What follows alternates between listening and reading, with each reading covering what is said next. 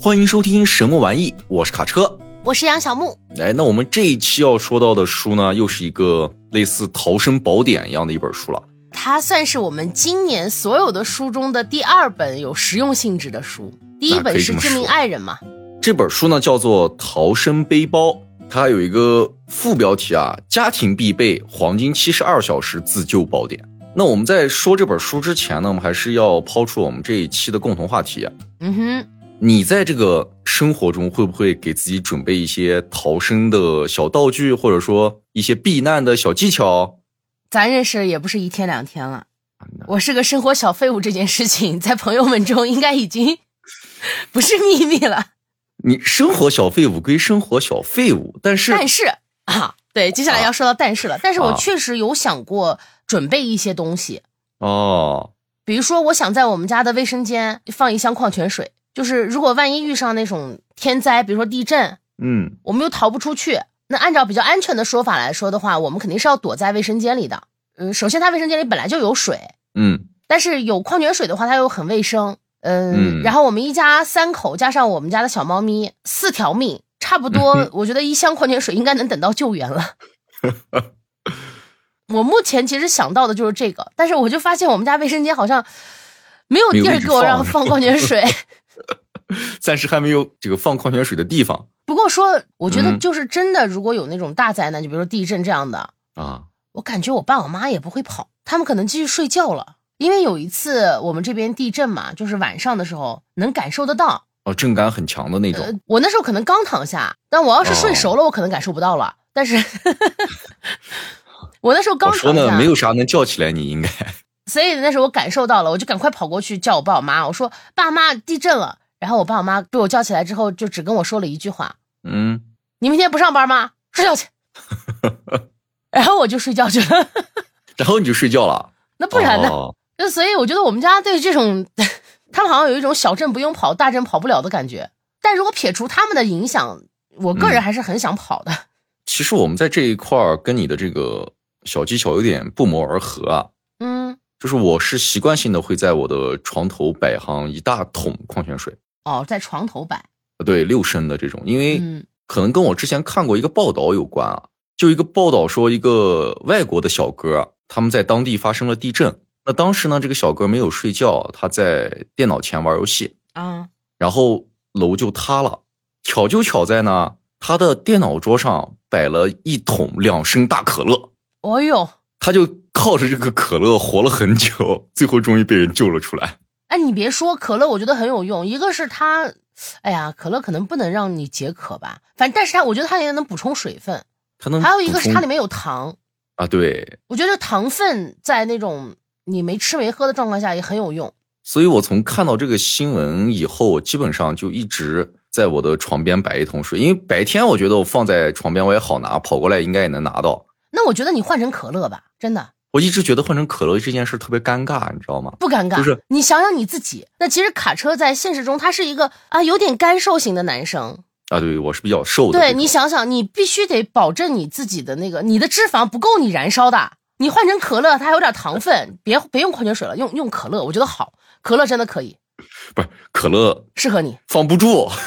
放哦，对，就放着放着自己就想喝掉了，忍不住你想的，哎呀，还得下楼去买，或者好还得叫个外卖送个可乐上来，那我不如把这个开了，明天再买。哦，确实就会有这种可乐难放，确实是。它它不像矿泉水放那儿，我不喝，哎，是不是我也有别的水喝？对你也不想。而且我一直觉得这可乐这件事，你说地震了摇摇晃晃的，到时候一打开再喷自己一脸，感觉会浪费。哎，那那个小哥是咋弄的？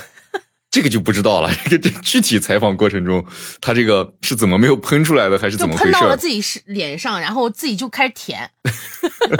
那他舌头也是够长的，可以，也许喷到了胳膊上、手上，自己就开始舔。但可乐，我是真的觉得还挺好的。那要不你还不如像我们这书中的这个作者一样，放一个小包呢，里面啥都有。哎，我觉得这是一个好方法。能吃能喝，是不是？咱不说像他那么专业啊，有那么多专业设备，这个一会儿我们会提到。就我们只说类似像我们这种小技巧啊，那我放一个小包，里面可能有一些干粮，说面包呀，或者是水呀这样的东西，就放在这个小包里呢。因为这个逃生背包啊，是是我本来以为其实就是往里面放点那种生存必需品，啊、然后在看完这本书之后，我觉得他还挺专业。啊，那相当专业，我就看到最后让我觉得这个事情好像，而且它很费钱，呃，费钱，而且不是一个短期内你很快就能完成的一个工作。哦，对，我觉得我得请一个星期的假来完成这个背包。你完成它以后，你还要有一个周期来训练自己使用里面的东西。它就是还需要一些技巧性的学习。然后这个小哥其实他这本书写的属于科普项吧，但是他不枯燥啊，对。然后他在里面还骂我。他骂你什么？就比如说，我给你找一段啊，嗯、他说啊，那些我称为沙发生存狂的家伙，总是把逃生背包想得太简单。这些家伙喜欢扯生存技巧，却几乎没有，甚至从未有过亲身经历。键盘侠们把鼠标滚轮磨得发烫，这大概是他们最接近摩擦取火的方式。对于那些过分简单化的逃生建议，大家一定要谨慎。你看他这句话是不是在说我们俩刚才说的那些东西？好歹我有有桶水，嗯，他其实还挺挺有意思的，嘴还挺毒。就看了这本书以后，嗯，我去跑到这个一些社交平台上，专门去搜关于这个逃生背包，当然不是搜这本书啊。然后我会看到咱们国内的一些博主也在制作这样的求生背包的帖子，还不少。我倒是没有像你去看这些帖子，我是专门去查了一下我看中的各个东西它需要的价格，我就发现其实弄一个不便宜。就我刚才说的这个，我们网上的这些帖子，我看分的其实有的时候比作者分的还详细，有的时候他会按照这种男女性别来区分，就不同的性别要不携带什么不同的物品，要操作难度，携带装备也有一定的这种专业分析。当然我我对这个东西没有，我也不知道合不合适。这本书的作者克里克斯图尔特，他其实在书里说到一个点，我觉得是我很赞同的，就是说这个逃生背包虽然他给我们列了这么多的东西，但是他提醒了我们每个人其实都应该有一些自己的准备，是，就是要根据自己的情况来去做这种东西，而不要去照搬，照搬了可能不一定是适合你的，一定要自己来量身定做。所以就是说这个作者对于逃生背包的讲解，我觉得他还是比较理性化的，是的，就是一些建议我觉得是很中肯的。比如说他在讲每一章的东西的时候，他没有说这个东西你一定要放进去或者一定要怎么样，他会告诉你这个东西有哪几种选择，这几种选择哪一种有什么好处有什么坏处，然后你要凭借自己的情况来去考量你需要哪一种，而不是说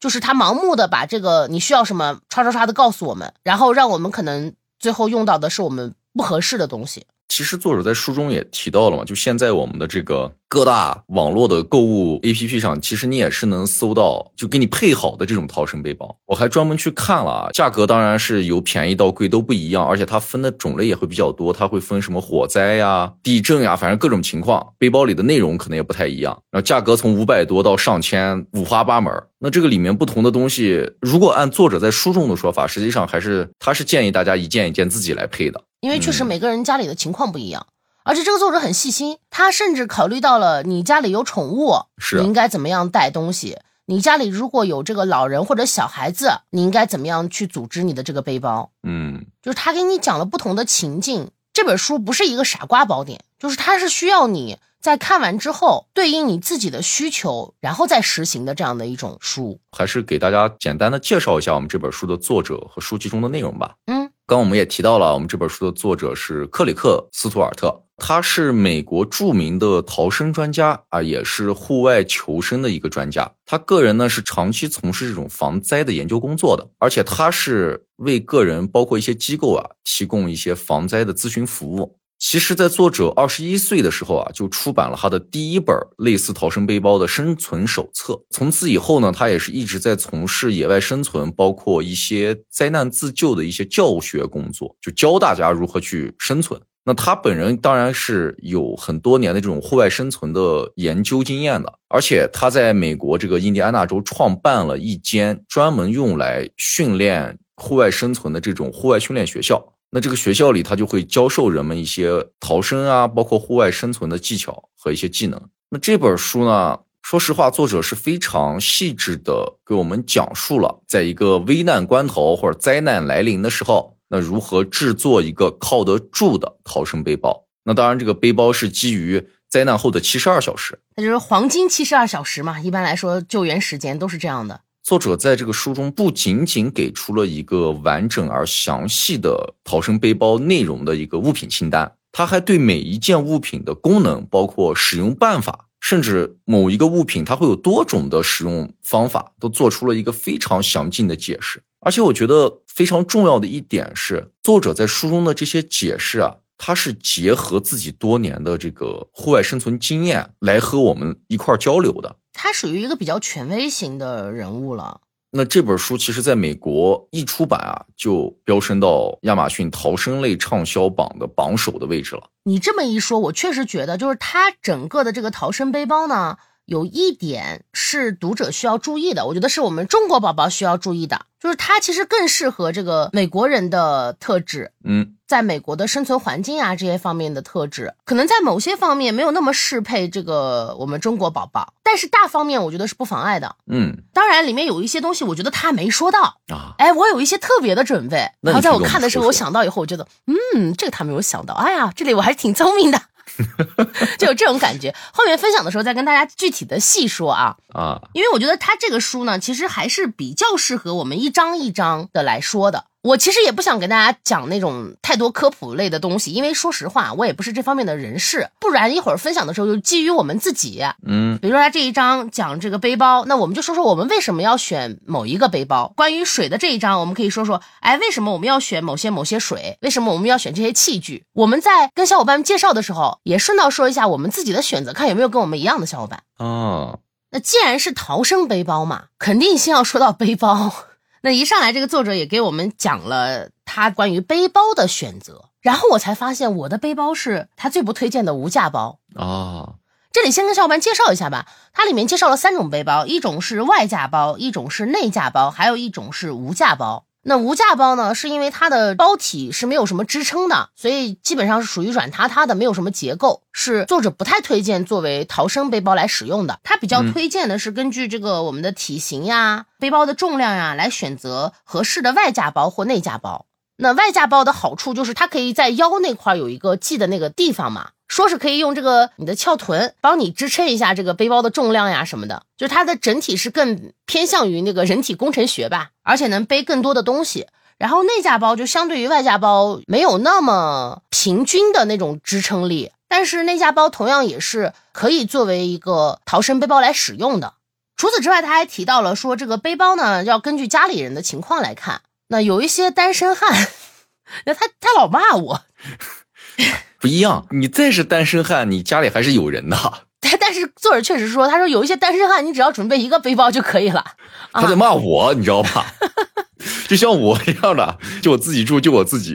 比如说你拖家带口的、嗯，那你可能需要的不止一个这个逃生背包。但是这个逃生背包呢，在一个家庭里也可以分成主次的。比如说小孩子的背包可能就要啊，他们的侧重点是不一样的。如果有小宠物，这个宠物还会小有小背包的话，那可能他也可以再分担一些啊。对。所以就是依据家庭的不同，大家就要有不同的考虑。这样说一下我们自己吧。你要换我，那我肯定会选择一个很舒适的外架包。首先它的肩带要足够的宽，因为肩带窄的话，如果你长期的背包走路，你会导致你两个肩膀很痛，真的是很痛，因为它其实里面装了很多东西的，不是一个空包的情况，所以我应该会选择一个非常舒服的，有腰部支撑，还有宽肩带的这种外架包。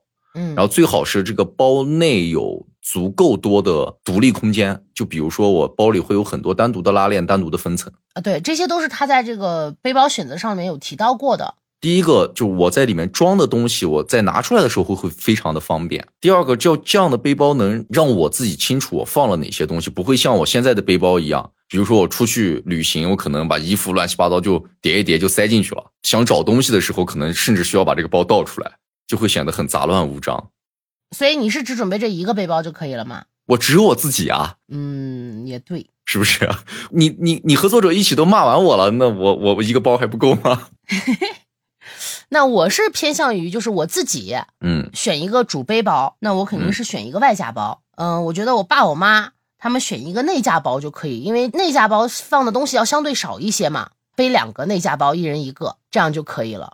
哦，所以我觉得我们家可能需要准备三个逃生背包。大概我看书中说的也是按最好是按人头定，一人一个。出了个什么意外，然后有的人的背包丢失了，那还有剩下的可以用。对，那背包这一篇其实挺少的，就接下来我觉得都是比较重要的篇章，我们就重点说说。嗯、他第一个说到的是水，水当然这个大家心里都很清楚啊。啊，而且他提到了一个很重要的求生领域的三大定律。嗯，这三大定律我觉得还是给小伙伴们说一下。定律一呢是极端情况下没有庇护的话能活三小时。定律二是没水可以活三天。定律三是没有食物可以活三周。我觉得定律三不准。之前我一直以为没有食物人可以活一周。他这个三周我不是很能理解这个三三周的概念。那反正我肯定你肯定是不行，我可能还有戏。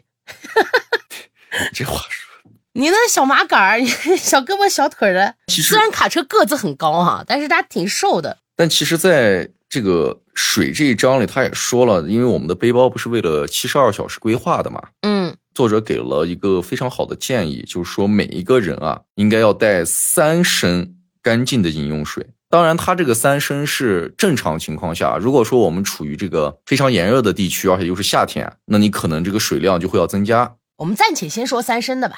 嗯，你按这个三天的时间来说，三升其实是够活了的。那是肯定够够你喝了、嗯、很重要的第一点，那盛水我们不可能拿个塑料袋把水装着吧，那你需要一个装水的容器。那这个容器里呢，它给我们分为了几个不同的类型啊。第一个说是广口硬瓶式水壶，平常应该都能买得到，看的应该也挺多的。哎，上面肯定那个盖子会比较大，不像我们喝矿泉水。那第二种呢，这个就是金属式的水壶。那我们应该有印象的就是老一辈他们当兵的那种行军壶，斜挎的这种，那就是一个很标准的铝制的金属壶。嗯，我觉得现在有很多其他的也是，就是有点像那个广口硬瓶式水壶，但是它做成金属的那种，也有很多是那样的，上面可能还会带一个小杯子的那种盖子。他其实提到一个很重要的一点啊，就是金属壶有一个非常好的优点，嗯，就是在野外的时候，它是可以通过把你找到的水源煮沸，达到净化水的一个目的的。对，就是它可以当一个小锅使用。这一点是其他的水壶都无法替代的。当然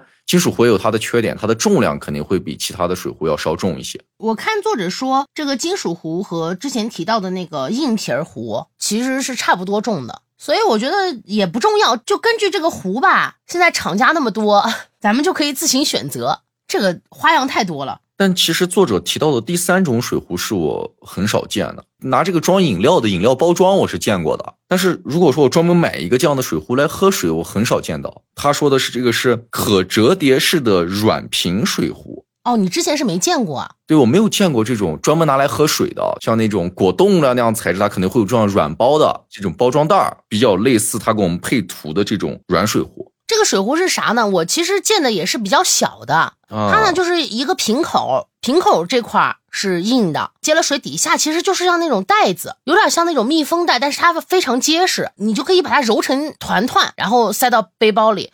你要不装水的时候，它非常非常的小，几乎是不占什么地方的那种，也没什么重量。嗯，但是你灌上水之后，它就会，哎，就跟你的这个水的体积是一样大的，我觉得也很实用。如果放在我身上，那我肯定是先喝这个软口瓶的水，这个水喝完了之后，我这个重量不就没有了吗？我就把它叠起来，把一些路途中捡到的资源再放到背包里。哎，玩这个生存游戏的小伙伴应该知道啊，通常有一种危机叫格子危机，它就是告诉你你背包的容量不够了，那是很可怕的。所以我觉得如果让我选择，我一定会选一个软口壶，然后再选一个金属壶。嗯，那个硬口皮儿的那个壶我就不选了，因为我觉得在金属皮儿的里面，我也见到过它有一个比较宽的瓶口，或者它没有宽的瓶口，但是呢它有一个盖子，这个盖子可以取下来当成小碗或者小杯子用，我觉得一样可以达到那个广口的那个硬瓶，就是第一种我们说到的那个水壶的作用。那我很有可能就会带一个这个金属瓶式的水壶，然后再带上两个可折叠的这种软瓶的水壶。那你呢？你是按照这三个一样带一个？那我当然不会，我可能只会带金属瓶的水壶。带三个啊？对啊，因为在我看来，这个金属瓶的水壶它不光像我们刚说的可以做炊具，嗯，我觉得它甚至可以当武器。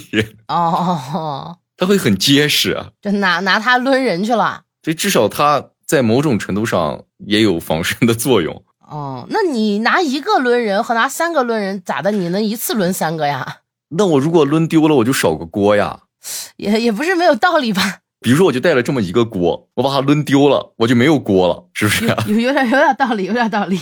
那小伙伴们，你要准备三个容器，那你会选择哪三种呢？那容器说完了之后，他就给我们讲了一下一些进水的方式，对，包括一些用具。不知道大家看过这种荒野求生的这种节目没有，上面会有那种用吸管来净化的，包括他还提到一些比较先进的我都没有听说过的水手动泵过滤系统。哎，对，很新奇，我是没有见过的，大概有四五种不同的净水方式。作者也给我们分别列出了它的优缺点，包括价格的高低，当然它这个价格在我们这儿好像没有啥太大的参考性，我觉得嗯，这就是说不适合我们体质的地方。但是它这儿提到了有一种我觉得是非常方便的一种方法，这种方法叫化学处理药片，这个是不需要你带太大的器械，也不也不需要你比如说生火去煮开水，从某种程度上达到净化自然水的一个效果。而且它的这个体积非常小，非常适合携带。就如果让我来选它这么多种净水方式的话，嗯，我除了第一种这种烧开水以外，那剩下的肯定会选择一个专门的这个化学处理药片背在身上。那我跟你一样，我也选药片，因为其他的我不会使，得练习。很不方便，这个药片你扔到水里，该过滤的过滤，该净化的净化，然后就有一杯干净的水，至少你能喝。对，顶多也就拉拉肚子，拉肚子我有药，后面再说。就而且三天我觉得真的不至于，我就不至于带那种很夸张的东西了，就三天实在不行万一下雨了呢，万一下雪了呢，我张嘴就行了。这个我觉得也是问题挺大的一个原因，就是我我觉得书中作者也没有提到这个，我们后面再说吧。那我们就进行下一步，嗯，食物和炊具。哎，这个很重要了，你先来详细说说吧，然后再说一下我们各自想要带点什么。求生三定律嘛，按作者的话说就是人不吃东西能活三三周，我们刚刚也说到了，我不太信。按照我们的话说，这人是铁饭是钢，哎，一顿不吃饿得慌饿得慌。那你出去玩啊，不是出去玩，你逃命，不叫出去玩啊，这叫逃命。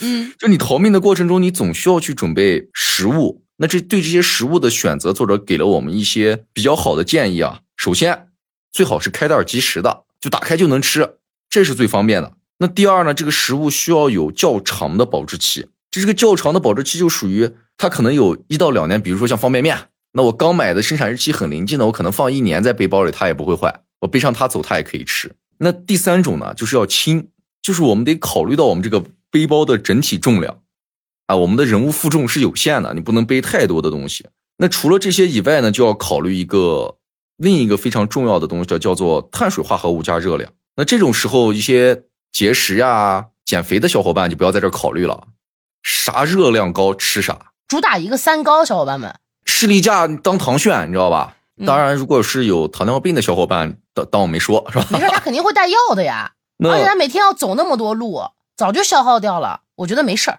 作者有一个特别推荐啊，第一点就是这个军用即食口粮。那这个东西我觉得，我不知道咱们这边网上卖的那些是不是真的，我觉得不够真，所以对这一条我是存疑的，因为我但是我觉得这个不重要。说实话，军用的这种即食口粮，我在网上看过一些测评，他会做各国的这种军用口粮测评、嗯，但我看里面的内容非常的丰富，而且包装袋很小就能满足。是，而且它里面有什么蔬菜呀，就各种那种感觉营养很配平。有一些国家的里面还会配蔬菜汤，甚至会配一些咖啡。逃生了，我还在乎这？但是。总体来说，你说同样的包装，同样的面积啊，同样的重量，这里面含了更多的东西，那当然它是好的，但是它也更复杂，它得煮呀，它不是开袋即食呀。如果说纯开袋即食呢，它当然不是。那剩下的就是像我刚才说到的一些脱水的露营餐或面条，那我们比较熟悉的就像我说的方便面、泡面，那这个就是非常轻便的一种食物了。作者也提到了，哎，他说的是日式的干拉面，在我的理解里呢，就是泡面。那我也是这么理解的。他说的这个脱水的野营餐，这个东西我是没有吃过啊，不知道有没有熟悉的小伙伴，就经常去野营或者参加这种户外活动的小伙伴，可以给我们介绍介绍。但其实我觉得这种野营餐吃的人应该也很少吧，比如说像我们出去徒步，那咱会带啥呢？你要这样想，如果我跟你说徒步一天，你电话就打不通了。比如说嘛，我们要去徒步一天，嗯，呃，然后我们可能要带点吃的。你说我们首选会选啥？我肯定首选，我先来一个馕。我的首选是我们先走，走完回来吃个农家乐。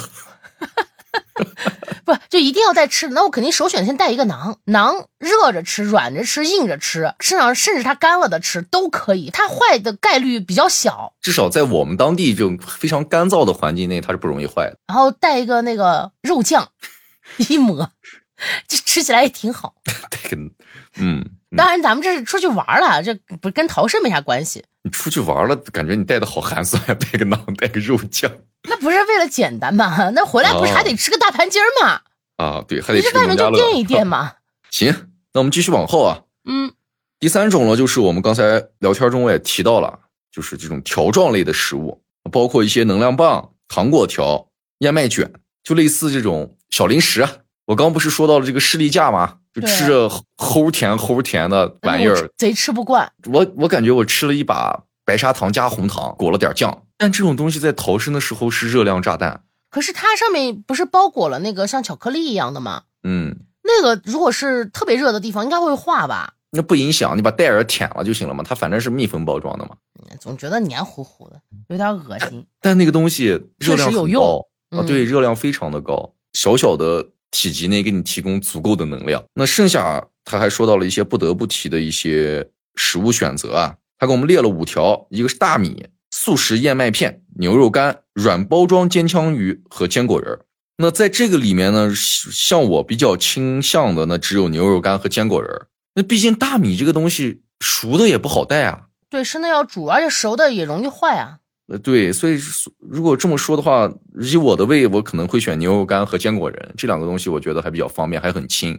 那最后呢，它也这个是专门给有孩子的家庭的儿童食物，包括婴儿食物，一些奶粉呀，呃，妈妈哺乳需要的一些无需包装的喂奶的一些设备。这个我觉得爸爸妈妈们就自己去看吧，因为我们两个确实是毫无经验可言。嗯、对对，毫无经验，对。接下来就像我们刚才说到的，比如说有一些基础疾病的，它可能需要一些特殊的饮食需求，或者是一些对某些东西严重过敏的。嗯，那你在准备食物的时候就要考虑清楚哪些是你能带的，哪些是你不能带的。你不能自己没有把自己吃饱，先把自己病倒了吧？对，我觉得这个时候不能说是委屈自己，然后去尽量满足大家的需求，因为这样的话很有可能会造成把自己变成了大家的负担到最后。有的时候一人一个背包，你在你自己背包里准备你自己的食物也是比较明智的选择。我觉得要把自己先顾好，就一定要把自己先保护好、嗯、然后你才有能力去照顾别人。那作者也提及了呀，你的这些食物最好是每年检查两次。按我理解啊，肯定不是说浪费啊。那我每半年检查一次，如果这个食品快到保质期了，那我就把它拿出来，我把它吃掉，嗯，然后我再添新的食物进去，来保证我的背包是能满足我这七十二小时的这个逃生过程的。其实作者在这里呢，他反复提到了你要每年定期的来检查自己的背包，不管是从食物的方面也好，呃，衣服的方面也好，还是从药品的方面也好，就很多地方他都有提到你每年要检查两次，所以我们这里就只说这一次吧，之后我们就不提了。嗯，我们前面也说到了很多食物啊，除了开袋即食的以外，剩下的有一些食物是需要大家来烹饪的，得有一定的这个野外做饭小技巧。那这种时候呢，你就要准备一件厨具了。那像我们刚才说到的那个金属水壶，如果它的开口足够大，那其实它可以是完全当做一个锅用的。作者是把金属锅单独拉出来来提的，他说金属锅是一个很重要的救命工具，然后他给我们给了一些建议，包括应该要一升以上，那大家庭要两升以上，甚至更大的一个锅。然后你的锅还最好是需要有把手的，或者是你可以用一些钳子来代替你的把手，因为你在外面煮了开水或者是煮了饭以后，你的锅会很烫，你不能徒手去拿嘛。他还说到了，如果说比如说你只有一个人，那你可以、嗯、也可以用金属杯，不一定要带锅了，它是耐热的啊，它可以煮水呀、啊、煮饭就可以。当然作者在后面提到的辅助工具这一块我是比较纳闷的。嗯，首先他说要带一个开罐器，那你准备罐头了、这个、当然要有开罐器了，我觉得很但是、这个、很正常。但是作者说的是，即使你的背包里不带罐头，你最好也要带一个开罐器。他给到的理由呢，我认为是你的这个，如果你捡到了罐头，野生黄桃罐头我什么？我觉得这个不重要，但是我知道是放到我，我肯定带开关器的，因为我肯定会带罐头的。所以我这个蛮奇怪的，一个是这个，还有一个是洗锅工具，我也挺奇怪的啊。他是那个是为了卫生，呃，香皂呀，或者是他还建议拿这个松果是什么？我不是很理解，就是要我我在水里涮一涮，可能就结束了。除了锅以外呢，作者说到了，那你们有锅，你肯定得有一个热源嘛，得有火嘛。当然这个火我们一会儿会单独说，我们先说说这个热源。热源呢，作者给了我们四个符合条件，一个是重量要轻，第二呢使用要非常的简单，第三小巧，第四效率要高。那他给我们推荐了一堆这种炉子啊，一共推荐了三种炉子。但是这个炉子说实话我我都没见过我也没见过，所以我搜了，然后我发现了一个最适合我体质的小炉子啊。这三种炉子分别是一个叫压力气炉，然后还有一个叫多燃料液体气炉，那我觉得最适合我的应该是他推荐的那个叫固体燃料气炉。为什么呢？因为那个炉子的它的体积很小，你往底下呢既可以塞这种固体的一个燃料，你还可以往底下塞一些小柴火，所以我觉得它是最适合我的，材料随时都能找到，而且它是封闭式的，不会被吹灭呀之类的。其他的两个我觉得就比较麻烦了，所以我就没有作为我考虑的部分。但我是觉得这些炉子对于我来说好像都很复杂。那个固体燃料炉有啥复杂的？你咱们出去吃饭的时候就跟那个差不多嘛，它底下点一个小蜡烛，噗呲，然后它就烧起来了。哦，上面那个饭就咕嘟咕嘟了嘛。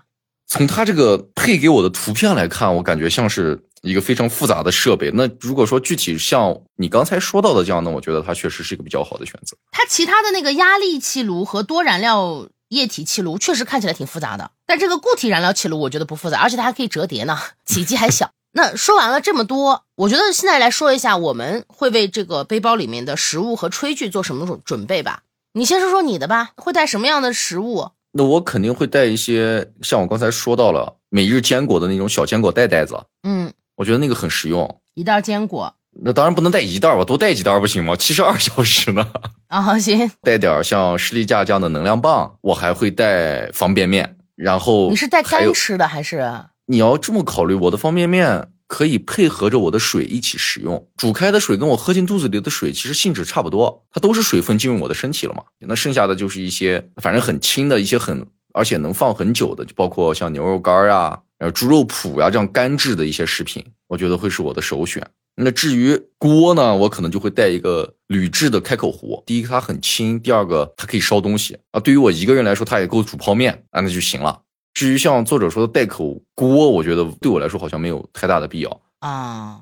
热源这一块呢，刚才你说的那种固体燃料炉，它很简单，五到十分钟能把我的泡面煮熟，那我觉得对我来说就很好了，就足够了。那我食物和炊具你到这里就结束了？对我来说就够了。我比你简单一点，我没有那么多的要求，嗯、干什么坚果呀啥的，那我以后逃完身我再吃，我就三天时间怕啥呀？我就带一个那个压缩干粮，类似于压缩饼干的那种，它一块能顶好久饿的那种，我直接拆开了我就可以咔呲咔呲吃了那种。然后带一个肉食罐头，比如说什么红烧肉罐头、五花肉罐头。这罐头很重啊！三天我带上三个罐头咋的？我一天吃一个，能重到哪里去？而且这一个罐头可能够我一家人吃，吃一点行了，有点肉可以了，也不用那么多。然后我要带糖，士力架太难吃了，我我寻思我带上十十克、二十克那种小糖果也可以啊。糖我是怕有时候可能会有那种低血糖的问题出现，因为你要一直走路嘛，吃的东西就够了。接着就是锅，我不打算带锅，这点我跟你一样，我就带那个金属杯就可以了，一个小杯子啊。如果说遇到就是想吃点热的汤的，我就煮一锅这个汤。然后把那个压缩干粮往里倒一倒，那是啥？然后就就吃个糊糊，你就就理解成糊糊，我觉得就可以扛。这一杯呢，虽然是一家三口是吃不饱的，嗯，但是我是不是能，我一个压缩干粮，我爸一个压缩干粮，我妈一个压缩干粮，然后我们再一人分一小口粥一喝，糊糊的感觉也有了。但是我觉得大概率的情况下，我肯定不会有那个时间去煮饭的，嗯。因为到那么紧急的情况下，我觉得煮饭的概率比较小，所以我就觉得带一个金属杯就基本上够用了。而且又不是说我们一定要靠这个煮饭来让自己特别饱，也许这个煮饭只是一个辅助型的，能让我们吃的好像吃点热的，身体能更暖一些，这样的一个作用。那时候也不挑什么好不好吃了，反正不好吃还有罐头嘛，五花肉、红, 红烧肉啊。然后嗯嗯。然后热源我就会选那个固体燃料气炉，因为它可折叠，所以那个最适合我。但除此之外，我会带一个那个金属的勺，嗯，就是餐具。作者也说到，这个餐具最好选择金属制的，它是耐热的，这样你既能煮饭也能用来吃，很方便。比如说，如果我们和别人碰到一起了，人家那边有方便面，我们这边有糊糊，我们换着吃。那如果吃面的情况下，我觉得勺也能用。虽然勺舀不起来面，但是勺的那个把可以把面卷起来，学孙悟空那样吃嘛。嗯，挺难，不也不难，就是你就卷一卷，无非就是卷一卷，其实都逃生了，就凑合着用就好了。那我的食物和炊具方面，我就选择这几个就可以了。你那三罐头就挺重，我觉得。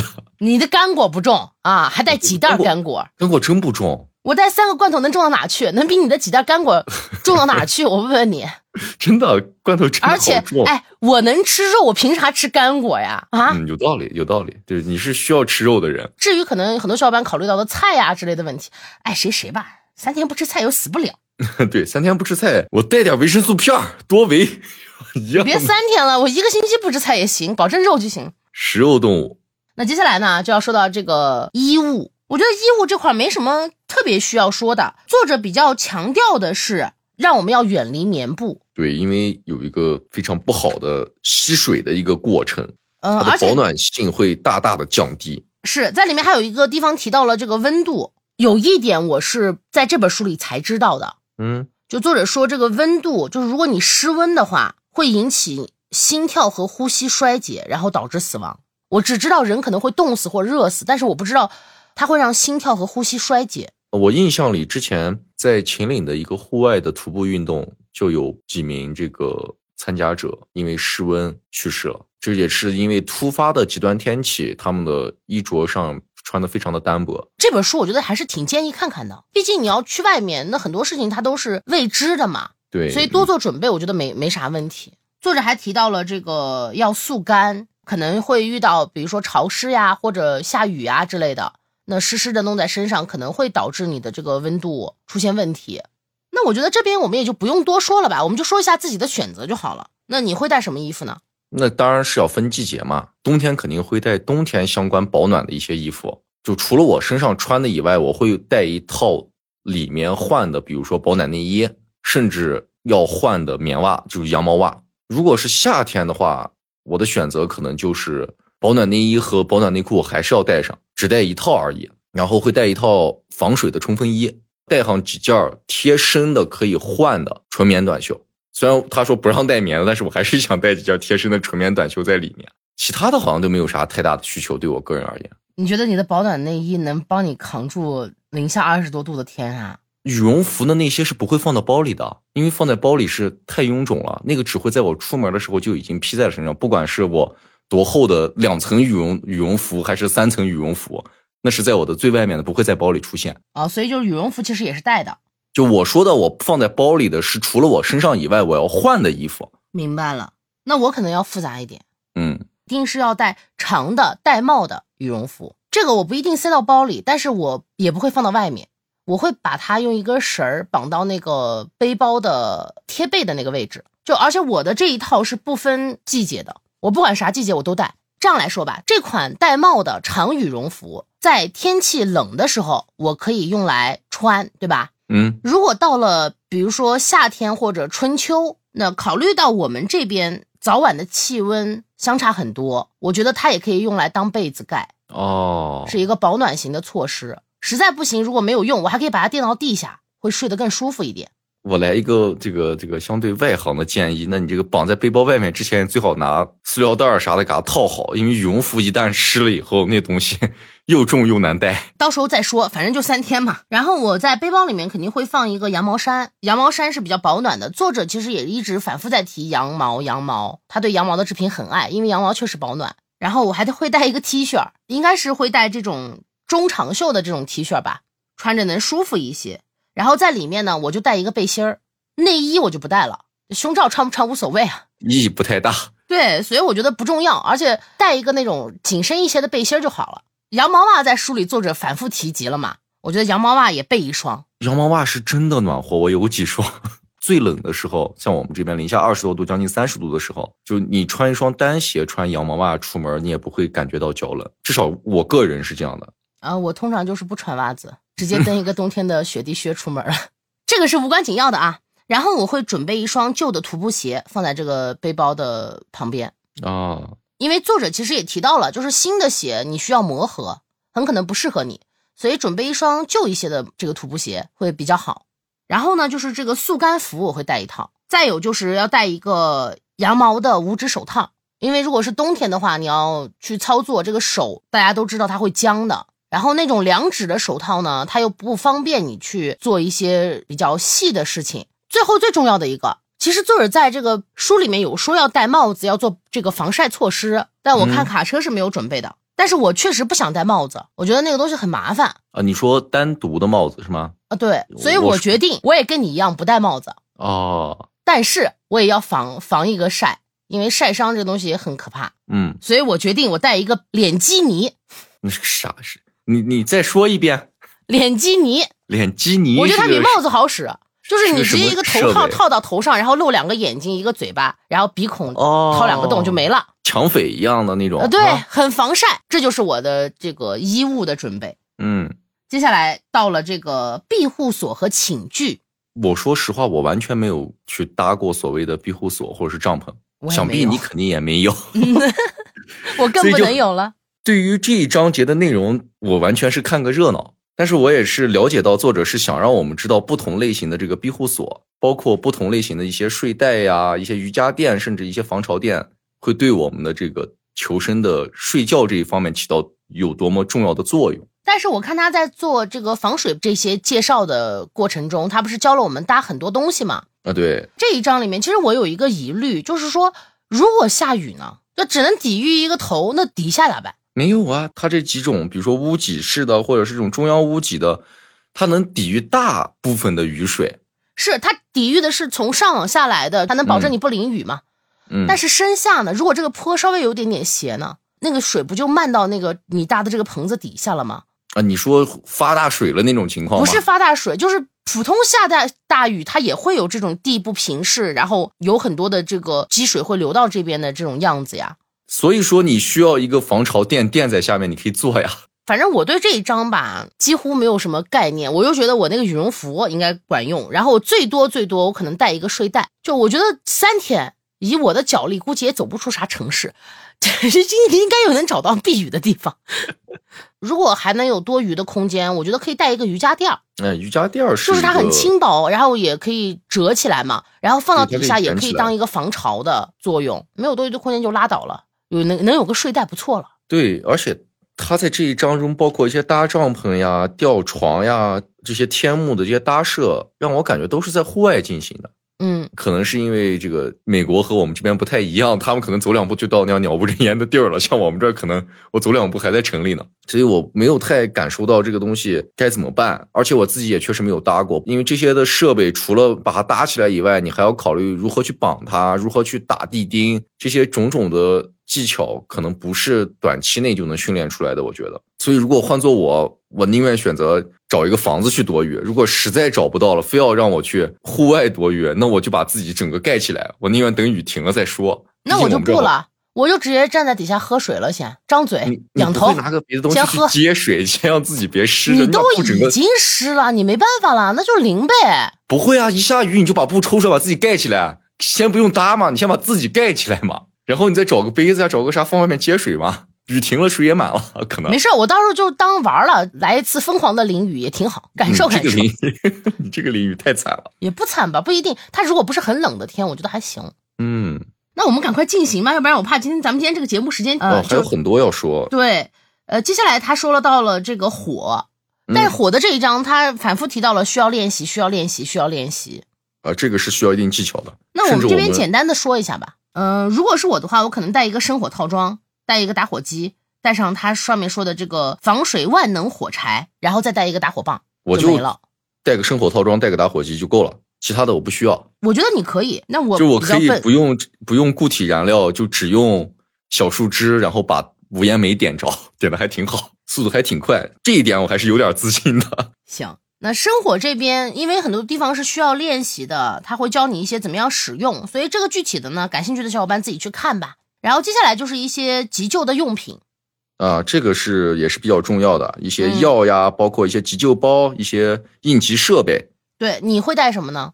除了腹泻药以外，会带一套呃包扎需要的急救设备，包括消毒和包扎，就比如说碘酒啊、纱布啊这样的就够了。那我的话应该会带，首先我肯定会带一个止泻的啊，那就拉肚子药嘛。对，然后就是发烧防止发烧的这种消炎药哦，抗生素、酒精、创可贴、纱布。我可能还会考虑带一个驱虫的哦，对，夏天可能会有蚊虫之类的。对，特别如果是万一真的要走到一些嗯小树林啊之类的，是虫子比较多的地方，那我觉得这个驱虫很重要，因为被咬了真的很难受。我最多一次身上可能被叮了有八十个包都不止。哎呦，那你可真惨。不知道为什么他们叮我之后，我那个包都肿得可大，至少有二三十个包叮在我脸上。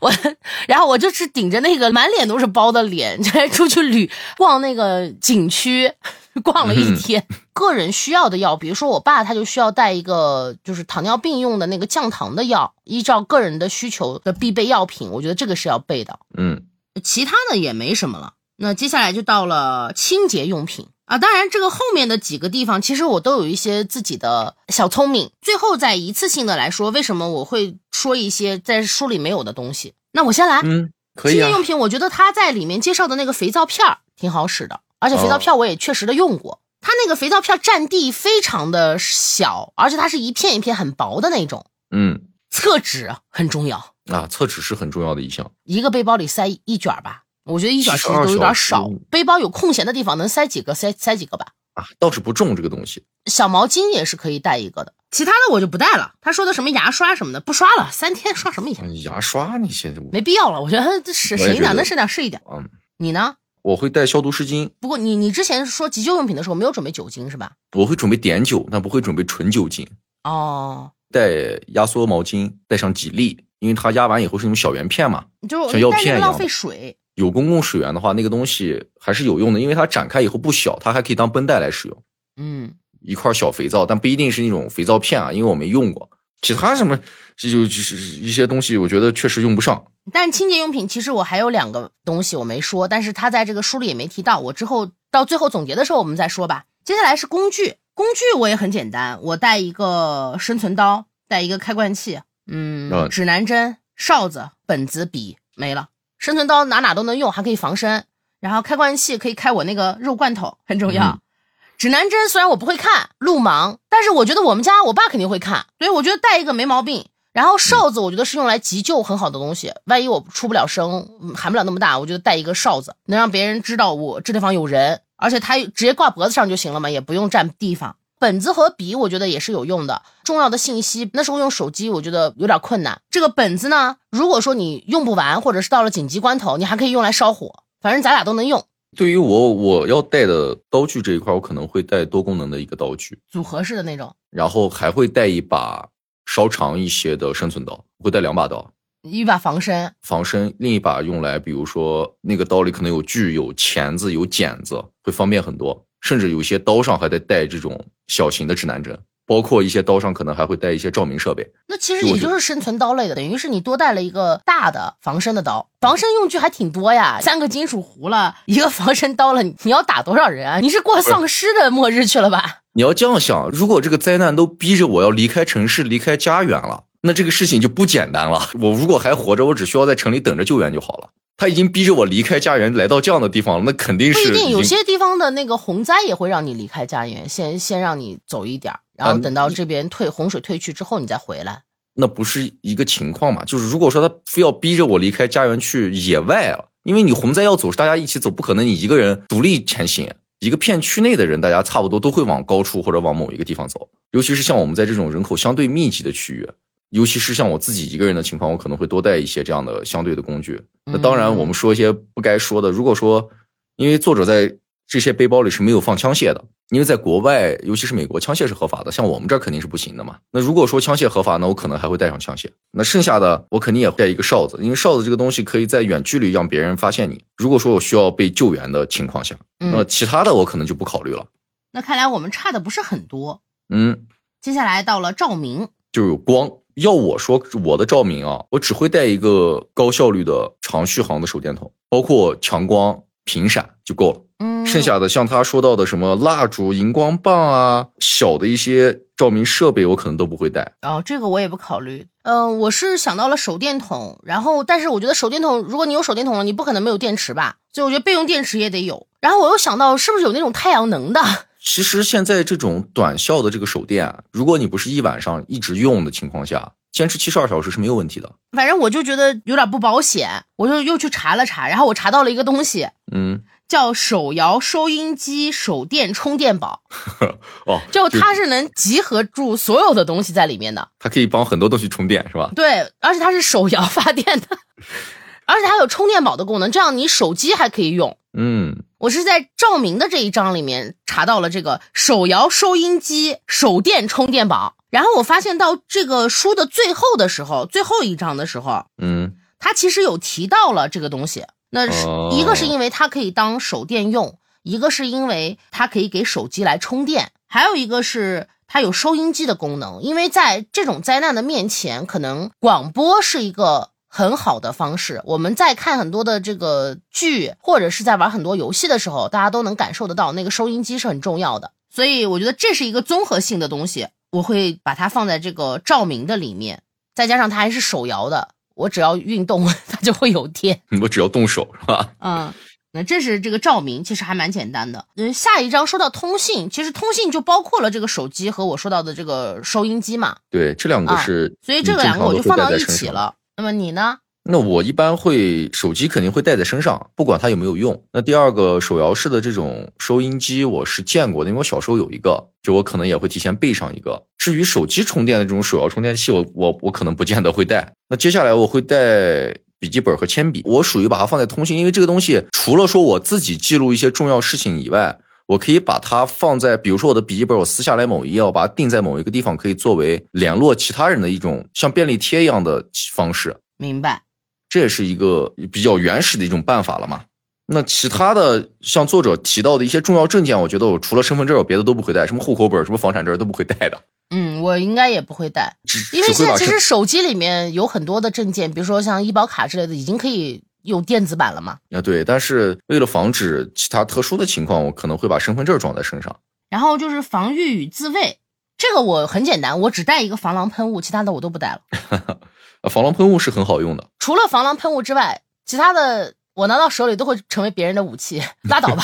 不管是男士女士其实都可以配备，这个东西又简单又实用。再往后就是一些账，我们先说一下那个特殊的吧，比如说宠物，咱俩都养的是猫嘛。嗯，我觉得这没啥没啥办法，能带一个牵引绳，带上一公斤猫粮就可以了。对于我来说，我连猫粮都不会带，我只会让它吃我的食物。我觉得我们家猫不会吃的。在我看来，在这种情况下，我可以把我的食物提高，因为我没有办法说我带一公斤猫粮，对我的整个背包来说，这个太重了。没事，我也可以吃猫粮，猫粮人也可以吃啊。我大不了压缩饼干少少少两块，我把猫粮放上去嘛，我煮点猫粮吃也行啊。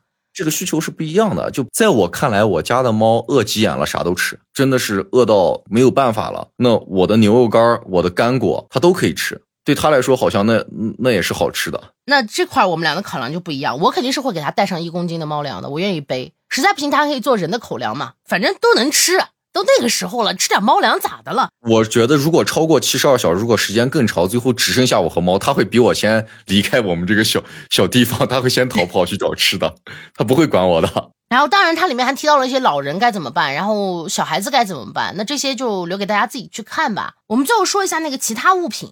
嗯，我觉得作者里面说到的这个密封袋是有用的，它可以防水嘛。然后还有一个叫伞绳，我觉得也挺有用，就万一比如说一个谁脚滑了，然后掉到一个地方，你可以用那个绳子拉他上来之类的，我觉得它是一个救人的东西吧。然后还有一个是小针线包，我也会带，考虑到万一这个背包不太那么结实了，比如说它这个肩带断了，嗯，也许我们可以用得上这个小针线包来缝补。你呢？我觉得这里面最重要的是优质的垃圾袋，垃圾袋我就不考虑了。这个优质的垃圾袋，它不光是垃圾袋，它是一个非常好的防水材料。是，我都准备淋雨了，我还防什么水？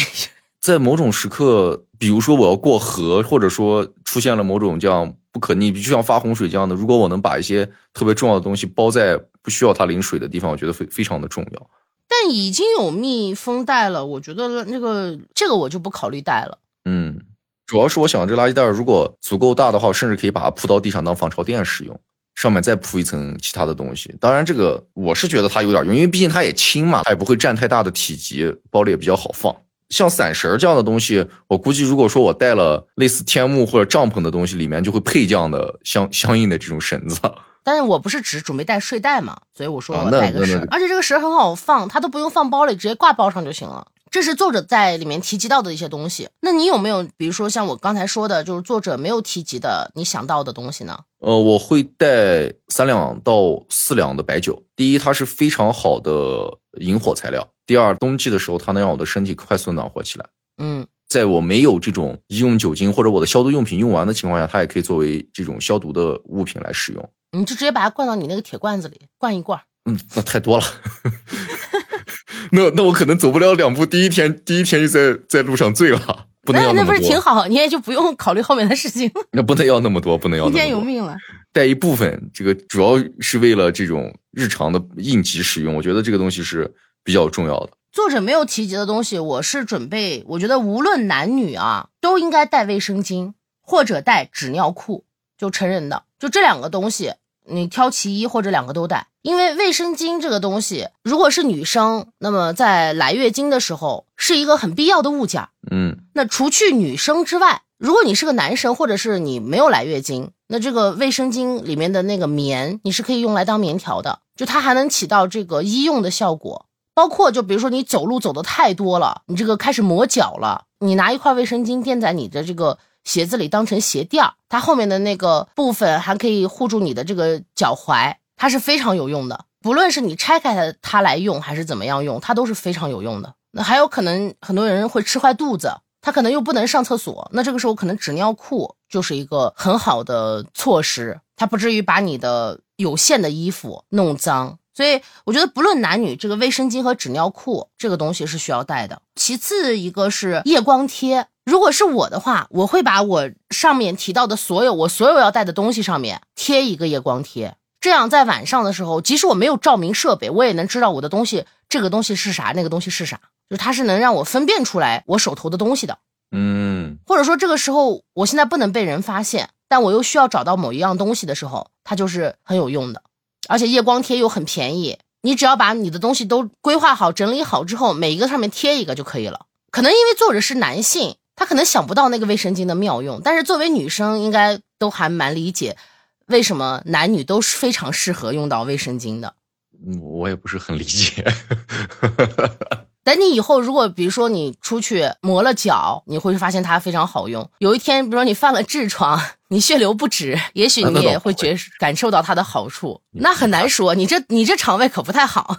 你盼望点好，你盼望点好。希望大家用不上，但是如果非要用的话，我觉得这个东西要带啊。这就我我给大家一个小提醒。那我觉得其他的这本书还有一些部分我们没有提到的，那确实也没时间了，大家感兴趣的话就可以自己看。但我还想说一下啊，如果可能，我的背包里还能放一本书的话，嗯，我会放一本这个关于野外的医疗或者是救护的这这个手册。哦，就以防不时之需吧，就是临时抱佛脚嘛。嗯，有的总比没有的强，至少你会有一个地方寻求一些处理办法吧。嗯，那小伙伴们的逃生背包组合呢，也可以给我们分享分享，看看你们会带什么东西。那如果说包里有什么奇奇怪怪的，哎，我们没有提到的，我们可以一起讨论讨论。哎呀，这一期感觉一直嘴没停，因为我们在准备我们的逃生用具，对，它很重要。那么我们这一期就到这里了，当然这个书里面还有很多我们没有提到的部分，我觉得也是建议小伙伴们能自己来买一个这种类型的书，不一定要买我们看的逃生背包，嗯、呃，也许有更适合你的这个书，大家都可以买来看看，反正心里先有个底儿嘛，对，对吧？而且书中介绍了很多细节，我们这也肯定说的不够详细，嗯，那大家可以通过自己的阅读，或者是尤其是对这方面感兴趣的小伙伴，我觉得可以去深入的研究一下，对，因为我们都是门外汉，说实话，我们只是凭着自己的臆想在说一些事儿，是，都是纸上谈兵啊。作者说的键盘侠、嗯、沙发逃生者就是我，对，作者说单身汉啊。好吧，那这一期到这里结束了，小伙伴们，挥挥啦，拜拜。